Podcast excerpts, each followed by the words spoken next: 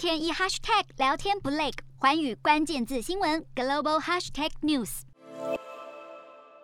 本周的国际新闻快评，我们来持续关心升温当中的美中紧张局势对于台湾的影响。美国拜登政府近期连连展现强硬挺台的决心，不只是拜登总统自己在接受采访时指出，美国对台湾有协防的承诺，国务卿布林肯也呼应全世界共同来协助台湾参与联合国组织的运作，表达力挺台湾的态度。感受到美国对台湾的友好，蔡英文总统也在接受美国 C N N 电视网专访时主动表达，台湾虽然面临中国逐渐升高的威胁，但他对美国会协防台湾有信心。来自美国对台湾的坚定承诺固然能让台湾稍微感到安心，但是站在美中的交锋前线，台湾的亲美抗中路线恐怕除了言语上的坚定回应之外，也得更务实的做好自身的准备。另外，对于拜登政府在美中竞争关系当中究竟想要取得什么样的成果，台湾也必须进一步的了解才行。不同于两年前川普政府执政时期，蔡英文总统在接受 C N N 采访时指出，我准备在进入拜登政府之后，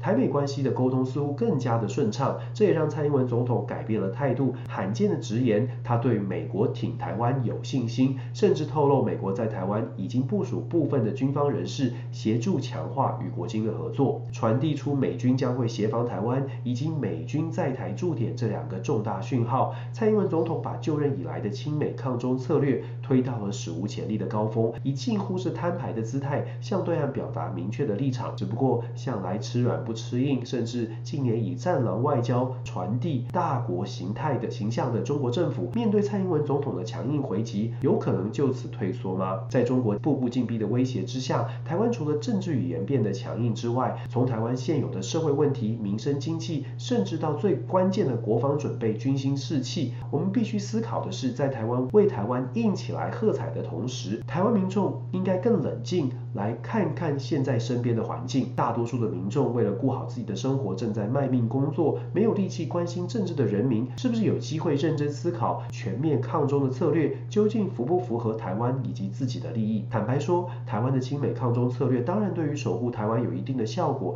也能够获得台湾民意的支持，因为台美关系升温导致民众对于美国协防台湾更有信心，加上中共军机不断绕台，造成台湾民众对于中国政府心生不满，让台湾对美国在国防上的依赖越来越深。可是平心而论，至今为止两岸的经贸交流其实并没有因为政治的互信或美中的紧张关系而跌入谷底，甚至完全停摆。或许很多人会说，两岸的经贸会持续交流是因为中国需要台湾，可是看看周边国家跟中国的关系，不难发现中国就算需要商业的利益，可能也会因为关系生变而坚决的放弃商业的利益。中澳之间的关系就是最好的例证。当然中方会忌惮美方介入支持台湾，可是如果真的以为现在的中国会因为美美国的介入而完全退缩，回到韬光养晦的姿态，恐怕是太过低估中国的崛起力道。换句话说，两岸的关系其实从经贸交流来看，还有不少的转圜空间。另一方面，台湾对于美国的依赖，也必须把美国在美中竞争关系里设定的目标看清楚。对于美国而言，守护美国利益是基本原则，可是如何定义在美中竞争关系当中的胜利，恐怕目前连拜登政府自己都还在思考当中。美国贸易代表戴琪这个礼拜就表示，他正在与中国进行贸易对话，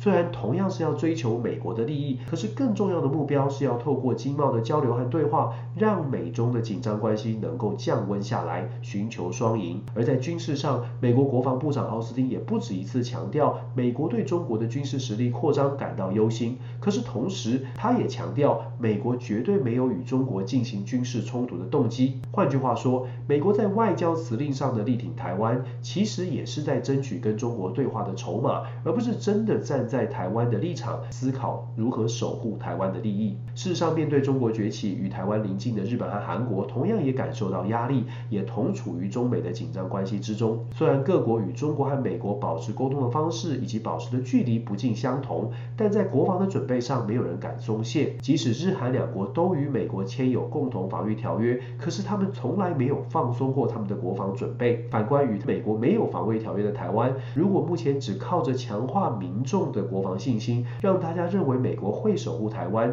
让将来必须要担负第一线保家卫国重任的年轻世代相信中国要进攻台湾的难度和成本太高，所以中国不会轻举妄动。恐怕真实的国际变局会因为这样报喜不报忧的气氛，让台湾民众接收到的讯息跟实际产生太大的落差，进而导致台湾陷入自我感觉良好的困境。确实，两岸或许可以在短期之内不走到兵凶战危，可是延续没有交流管道的两岸关系，加上逐渐恶化的民间和网络氛围，恐怕没人保证下一个四年台湾是不是能够一切如常。亲近美国如果说是台湾维持和平的唯一选择，要守护台湾，除了自己要做好准备以及抛弃蓝绿共同团结起来之外，恐怕现在还得期待拜登总统真的能摆脱美国国内的分歧，让美国重新展现大国的实力了。洞悉全球走向，掌握世界脉动，无所不谈，深入分析。我是何荣。环宇全世界全新升级 二点零 版，锁定每周三、周六晚间九点，环宇新闻 M O D 五零一、中加八五、